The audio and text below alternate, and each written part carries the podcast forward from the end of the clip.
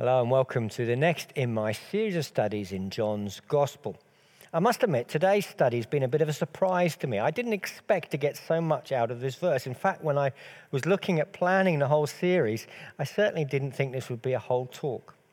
It remains to be seen as to whether you think it should be a whole talk.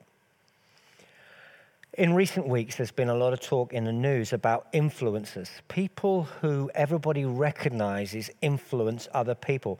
If you're not familiar with the idea, it's people who have YouTube channels, who create YouTube videos about their lives, and their lives are deemed to be so attractive that other people want to watch. And because other people watch, advertisers pay these people in their videos to use or promote certain products to influence. And so they're called influencers. What's interesting about this idea is we would never have used that word a few years ago.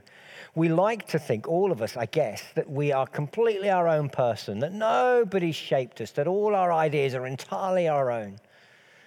We certainly don't like the idea that agencies and um, other groups can consciously manipulate or influence us.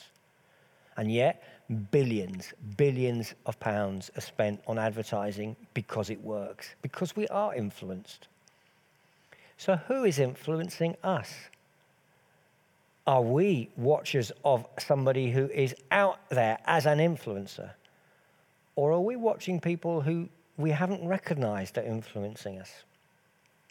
I'm going to begin with a question for reflection, a bit of a, a, different way round of doing things. And I want to ask the question who influences the attitudes that we have in a whole range of areas? Why do we think what we think?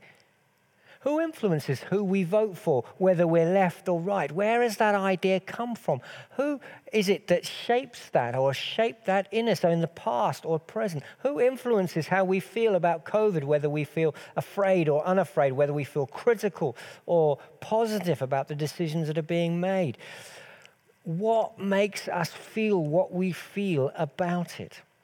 Who influences whether we feel pleased to be paying tax or resentful of the tax we pay? Who influences what it is that we think we want to purchase next, what we want to buy next? Where has the idea come from that we need a new whatever it is that we're going to get? And who's influenced us to use that company or that product or that shop? And who's influenced us to think what we can and can't wear? What we wouldn't be seen dead wearing or what we think we ought to wear? And who influences us about how we feel about our body and whether we're happy with our shape and whether we're happy with our appearance? Who influences what we get angry about? Who is it that after we've watched them or listened to them or read what they've said or spoken with them, we found ourselves angry about things that we weren't angry about before? Who influences how much money we give away? Who influences what we feel about sexuality and people's different perspectives about gender? Who influences how we treat the planet and how we feel about these things? Who influences us? Is it social media? And the friends or people that we follow? Are there celebrities that we admire and respect? Are there celebrity pastors with big churches or great videos or wonderful teaching series? Are there musicians? Are there politicians? Well, we're going to come back to all of that. We're in John 8, and Jesus has said these incredibly powerful words I am the light of the world. Whoever follows me will never walk in darkness, but will have the light of life. And the crowds are following him again, and the leaders following him uh, say that he, he can't possibly uh, be believed. Who is he to say these things? And he says, I know where I come from and where I'm going in John 8 14. And we looked at this in our last study about how he says that he's believable because of his understanding of his origin, where he's come from, and of his destiny. And we talked about us also knowing our origin and destiny. And then he says this simple verse that I thought I would just fly through, but I've got stuck on today. He says, John 8 15, you judge by human standards. I pass judgment on no one. But if I do judge, My decisions are true because I am not alone. I stand with the Father who sent me. As I was thinking about judging, it seems to me that there are two forms of judging. One is negative and unhelpful, and one is necessary. They have to decide whether they can believe Jesus. They have to make decisions as to whether he is true. And that's a necessary judgment that they've got to make. Will they trust Jesus? But Jesus also talks about, as we looked earlier in John, the beginning of John 8, when he deals with the woman caught in adultery, he also talks about the negative side of judging. So here are the two elements of judging. The first is to decide who to admire and trust. Who can we follow? Who can we believe? Who will we copy? Who will we allow to influence us? And the second form of judgment, which is the negative, is deciding who to condemn and who to reject. So they are trying to decide whether they trust Jesus. And he said, You judge by human standards. He's saying, The way you're judging me is wrong. It's the wrong way of judging. Now, it's important for us to try to work out who we trust and who influences us. It's important for us to know who we believe. It's important for us to know who we're going to copy because that affects then how we live. And that's important for us because it sets the priorities for our life. And he says, You're doing it by human standards. You are judging me by human standards. Which made me think for a moment or two what does God look for in a person? What is God's judgment of people? And I want to just suggest five elements, things that God looks for, that may be a hint for what we need to look for in who we are going to allow to influence us. So, what is God looking for? And don't forget that Jesus says, Look, my judgments are true because my judgments are the same as the Father. So we need to understand how does the Father judge people? What is he looking for? What is God uh, focused on? Because that's how Jesus operates. These are the five things. The first things is that God is looking for a pure heart. In other words, a heart that has good motive, good intentions not doing one thing with the hope of achieving something else, not manipulative. You may be familiar with when God is looking for the king of Israel and goes through all the family of Jesse and comes to the youngest David and says to Samuel, The Lord does not look at the things human beings look at. People look at the outward appearance, but the Lord looks at the heart. What is He looking for when He looks at the heart? He's looking for in integrity and purity of motive. People who are doing things for the right reasons. The second thing, as we look through Scripture and it becomes clear what God is looking for in the heart of a human being, is a humble and repentant attitude. Uh, in Isaiah, God says this I live in a high and holy place, but I also live with those who are contrite and lowly in spirit. And he lives to revive the spirit of the lowly and revive the heart of the contrite. God loves those who recognize their weakness, their, their inferiority compared to God, those who are humble. And he finds it very difficult to deal with the proud. So, what is God looking for? He's looking for those people who can see their faults, who recognize their inability, who are dependent on God, and who value other people as being greater than them. In Micah, God says this He has shown you people what is good. And what does the Lord require of you? To act justly, to love mercy, and to walk humbly with God. God, it actually says in various places, hates arrogance. What is He looking for in a person? How does we judge a person? He's looking for humility. He's also looking for those who have a care and a compassion that is expressed in action for the vulnerable. This is perhaps the most explicit thing that God says He is looking for. In, the, uh, in Matthew 25, we have the story of the judgment, end of judgment. And Jesus says that the people He uh, uh, chooses to come into heaven with Him are the people who looked after Him. And they say, When did you look, we look after you, Jesus? When I was hungry, you fed me. When I was naked, you clothed me. When I was a stranger, you welcomed me in. When I was in prison, you helped me. When I was thirsty, you gave me a drink. What is God looking for? He's looking for the people who are there amongst the broken and the vulnerable, who are feeding, welcoming, helping, and providing for those in need. And that's, of course, summed up that God is looking for a heart of love.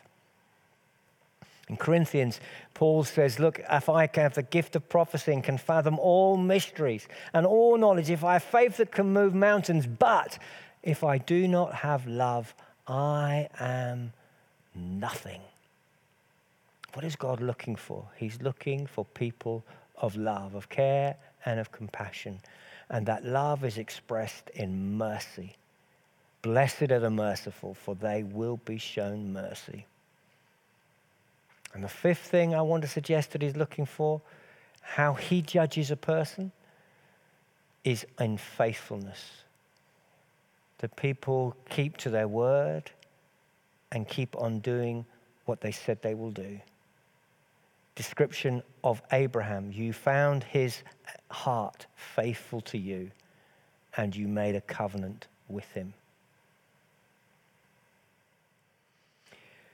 That's what God values, and that's how God assesses a human being. Are they pure, humble, compassionate, loving, merciful, faithful? And the problem is, he says, that you judge by human standards. So we don't judge people by those standards, unfortunately. And we have political leaders in our own nation and in other nations who fall way, way short of those things. The reason is that we judge by the wrong standards.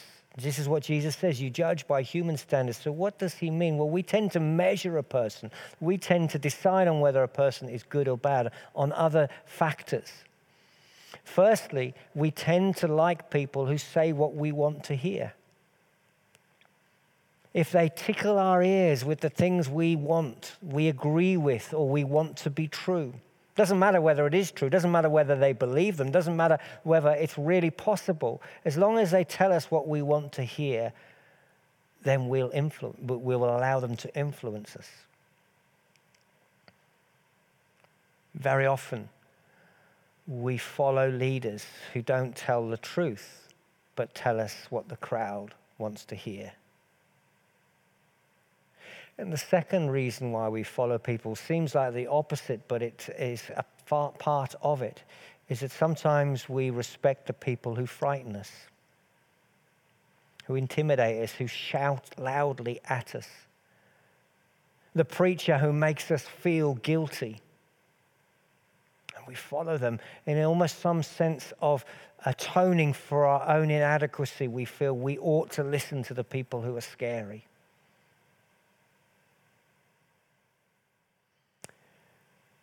The celebrity pastors that we listen to, the Bible teachers that we admire?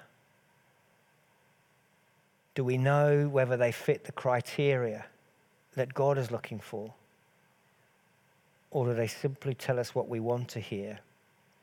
Or do they somehow frighten us and we kind of feel that we deserve their rebuke? The second, third whole area in way we judge people that's not the way God judges people is that we tend to value people who look good or look the same as us. We like people who are where who, who look whose appearance is attractive to us, whatever that means. We like the slick video. We like the slick, sleek communication. We like the people who we can identify with. If we're young, we like the young person. If we're old, we like the old person. We like the people who may be from the same race or culture or background as us. And we judge on those standards. God looks at the heart, not the outside. Sometimes we choose people because of their wealth or success that they seem to know what they're doing. They're popular, they're, they're successful, they've got loads of money, loads of power, lots of influence. And that's the way the world looks. And we've seen Christians all over the world caught up in this. And we ourselves may have been tempted. So there is human judging. There's the wise discernment and there's bad judging, condemning. The wise discernment is deciding who to believe, who to copy, and who to trust. But we need to do it on God's terms, not our terms. It must be done by God's standards, not human standards. So we need to look for the leaders or the influencers, the friends, the people we copy, the people we read about, the people we allow to influence. We need to look for people who have pure motives, who are humble, who care for the vulnerable, who are merciful, and who are faithful. And the way they treat their wives or their partners, their children, is important. So, who influences us? Politically, in lifestyle, in our shopping, ethically, spiritually? And are our reasons for trusting them good? So that's half the talk. How do we measure a person? Are we measuring in God's standard of measuring? The second part is about this element of bad judging, where we condemn, where we are attributing motives to someone. We've decided that they did it for this reason and we've labeled them. We blame them. We reject them. We accuse them. We define them as something. We, we say, this is who they are, this is what they do, and it's bad and we refuse to empathize or to understand. So it's one thing to say there are people in my life that I need to work out that I can't copy them, but that doesn't necessarily mean that I have to reject them and hurt them and damage them. Because when Jesus says not to judge, he's talking about not hurting people who we have decided that we know who they're, what they're about and we refuse to help them. We withhold mercy and we give them no hope. And that's all I'm impacted, and uh, it's seen in the story of the woman caught in adultery, which you can see in our earlier studies. And we tend to do this for different reasons that are unhelpful. We tend to judge negatively people by our own standards. So we tend to say, are they better than me or worse than me? And if I perceive them to be worse than me, then I'm free to reject them. So we don't look in an objective way. We try and compare people to ourselves. And the reason we do that, and the reason why we sometimes reject and judge and decide that we're better than other people is that we enjoy the superiority. We tend to feel struggling with our own self esteem. And so, one of the best ways of dealing with our self esteem, we think, which is actually really unhealthy, one of the things we think solves our self esteem is to be able to put down, laugh at, reject, expose, criticize, rebuke somebody else because we're just putting them down and we're just saying, you know what, we're slightly better than them. And Jesus says, I pass judgment on no one. He is not looking at other people and saying, I'm better than them. He doesn't need to raise his self esteem by being critical of others. And yet we do. And we try to compensate for our own inadequacy. One of the things, I don't know whether you've observed this in yourself, but we observe it in life, is that very often we are extremely critical of people who do the very things that we do. And it's almost like we're, by being angry with them, we're compensating for ourselves. We're being perhaps displacing the anger that we feel towards ourselves. And judging is extremely damaging in this context. Sometimes it's an expression of our jealousy. We label and reject people who we wish we could be like. And it's sometimes that expression of anger with ourselves and the things that we do that when we see others do, we're all the more intolerant of. Sometimes judging and labeling and rejecting people is an expression of the fear of difference, that they're different to us. So, where are we prone to condemn? The easiest place is in family life, where we label and define members of our family. We box them into a space that allows us the permission to be critical of them and to give them no expectation of change. And we pass judgment. And I wonder if we recognize that in our family life where we need to step back and stop the criticism. Sometimes we do it amongst colleagues and clients. We feel better because we can badmouth that other member of the office. And if we can show other people how they're doing things wrong, perhaps they'll think better of us. Or maybe we'll pile on in social media and join the voices of criticism of somebody. And we'll proclaim that they're wrong and we're right and we wouldn't do those things. We damage and hurt others because we judge. We don't really know what's going on in their life. We don't really know why they've done what they've done, but we've judged. And very often we're prone to judge those in need because it's easier to excuse our lack of care. You know, when Jesus talks about the hungry and, and, and those who need clothing and those who are in prison, it's much easier to say, well, these people don't count because it was their own fault, because they made poor choices, because they deserve the problems that they have. So sometimes we judge as an excuse for our own lack of care and compassion. And very often we judge those we don't understand because their lifestyle is different to ours, because their values are different to ours, because their religion is different to ours, because their culture is different to ours. And we judge those who are different. And the reasons we are not to condemn and to judge in that way is firstly, our standards are wrong. Jesus says, You passing by, you're judging by human standards. Secondly, now is not the time to judge.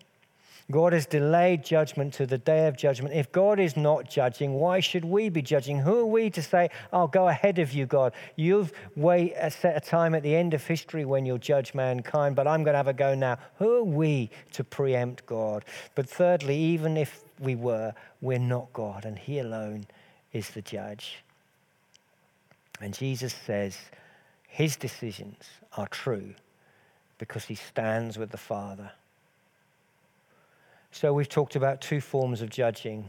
How do we measure a person? One form is necessary. Is this person trustworthy? The second is damaging. Is this person someone we should reject? We need to find a middle way where we don't copy those who are a bad influence.